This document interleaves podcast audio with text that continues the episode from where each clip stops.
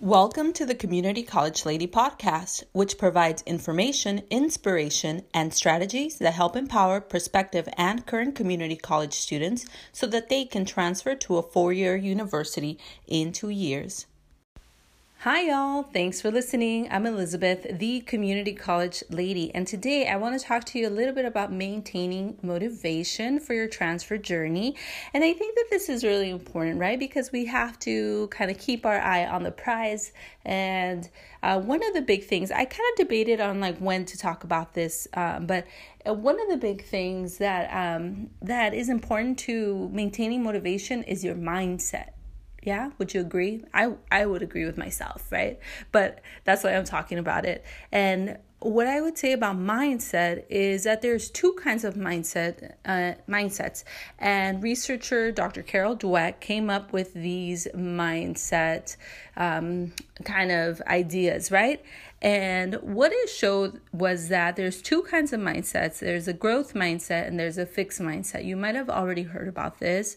If you haven't, it's really, really powerful. She has a book on mindset, and I read it. When I read it, I was like, wow.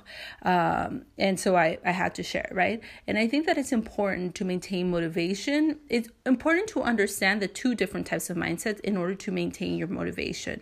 So, growth mindset, um, actually, I guess I'll start with fixed fixed mindset says that a student um, will th- will want to stay with a sure thing, with a safe thing, rather than challenge themselves because they don't want to fail. Right? They believe that um, that smarts, that intelligence is fixed, and it cannot be changed, and that they are going to be as smart as they are and that's it.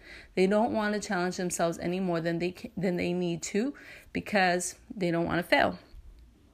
And on the opposite end, a growth mindset, uh, with a growth mindset, a student will see change as a positive, a challenge as a positive, an opportunity to learn something new and really uh, fail if needed, right? Because sometimes we have to fail in order to see where the problems are, and have to fail in order to see where uh, where we need to change and adjust, right?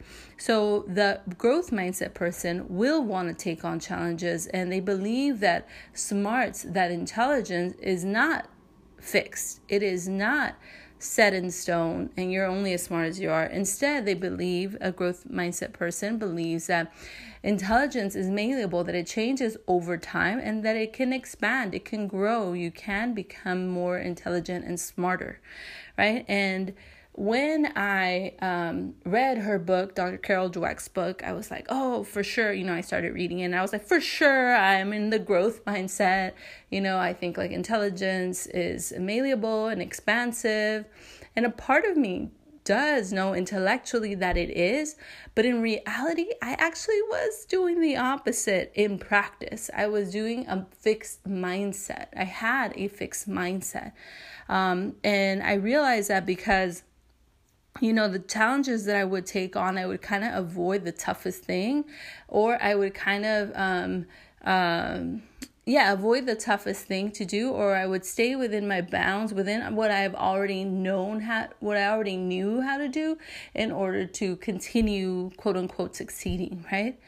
And that was a surprise to me. It actually kind of made me sad because that meant that I was kind of keeping myself from learning even more and growing and really pushing my boundaries by trying on new things. And really, if I needed to fail, fail, right? By accepting failure as a part of growth. Um, but I didn't. I really stuck with fix, right? I stuck with what I knew because it worked. For example, in school, I got the A's and I got the B's and mostly that. And I knew that if I did certain things, A, B's, and C's, A or X, Y, and Z, I would get the A's and the B's, right? And it got me all the way to the PhD to, through transferring to the PhD. But now in the PhD, I realize that it's actually, I can no longer do X, Y, and Z. I actually need to be creative. I actually need to go outside the bounds. I actually need to try new things. And if I fail, I fail and I start again right? Because I'm supposed to be creating new knowledge. And before I would just follow the rules and get the grade. But now it's all about me really pushing my boundaries and pushing our field forward, which is really the time when my my face hit the wall, right? And and like, oh gosh, I can't keep doing this the same patterns, right?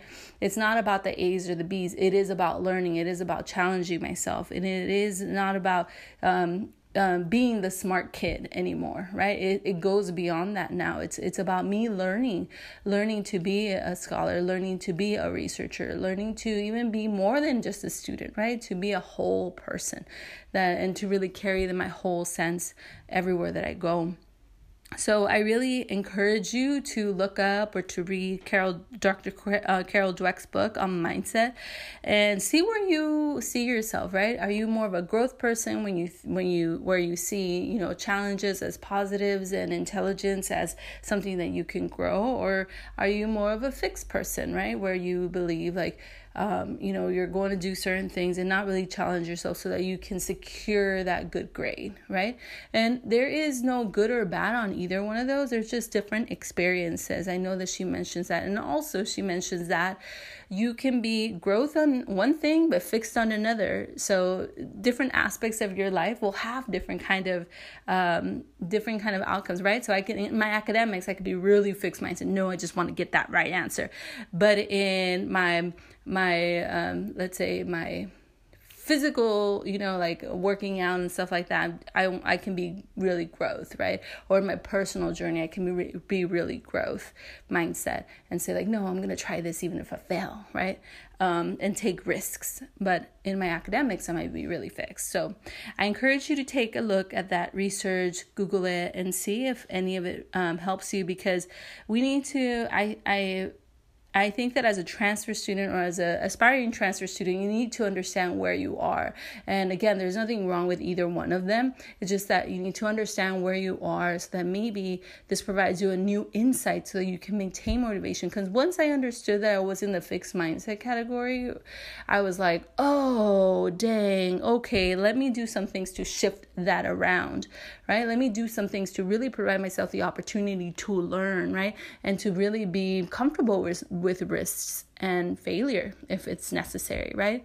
Um, and so I have really been able to grow from that and become a better student because of it, and really be more appreciative of challenges and learning because ultimately we're students and that's what we're here to do to learn.